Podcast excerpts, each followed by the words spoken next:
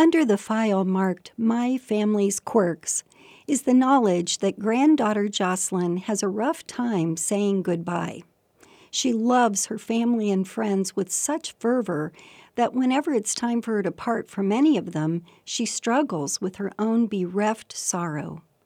Knowing this, we plan ahead to be sure we give her time for her farewells, offering up our own with calm reassurance and understanding.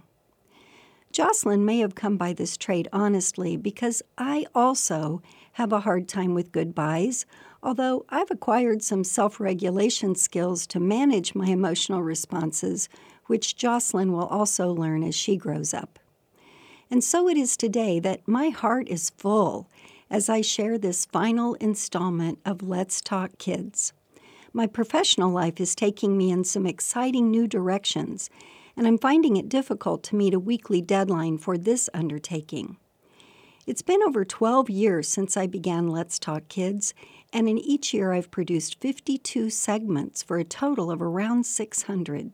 Each one has been a learning experience for me.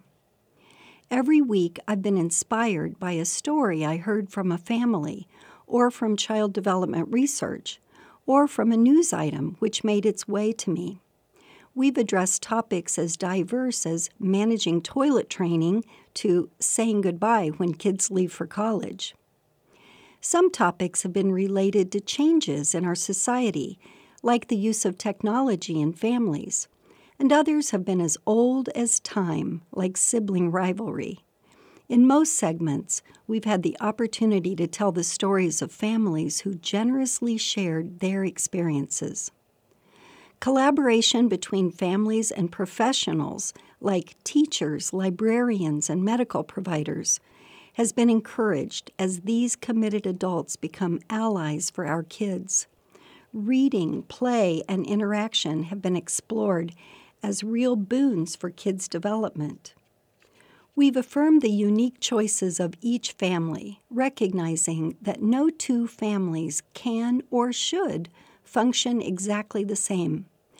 Recognizing that culture is carried forward by parents' choices, we've come to honor rather than judge or demean parental decisions about their own children.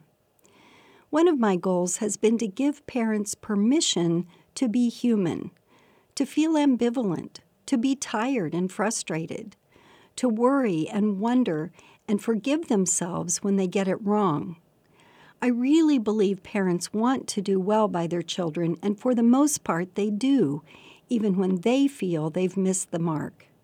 The relationships parents build with their kids equip them with resiliency for the lives they'll lead.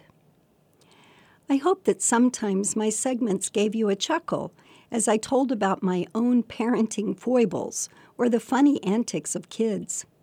And I also hope you may have shed a tear or two as we considered more sobering topics, such as the stories of refugee families or parents who wait long months to adopt a child. Tears and laughter have been regular occurrences for me in my writing process. This opportunity to communicate with listeners every week is one I have cherished. Much feedback has come my way from parents, but also from grandparents and interested others who've not raised children themselves but recognize the importance of making sure kids grow up with what they need for wholeness. I've enjoyed conversations in which people continue the dialogue a segment may have started gifting me with their wisdom and experience. So today, instead of a painful goodbye, I'm saying thank you. I'm grateful to many people who made both my newspaper column as well as these segments possible, as well as Millikin University, whose Bronze Man books published three volumes which are collections of these segments. My heart is full of gratitude to my family and friends whose kinship tales could fill thousands of segments. I must also share my gratitude to WUIS NPR Illinois and my producer Bob Meyer for providing Let's Talk Kids as a weekly segment through which children and families have taken center stage in their programming.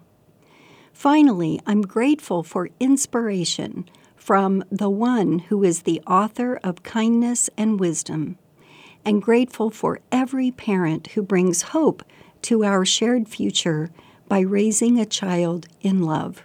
I'm Claudia Quigg.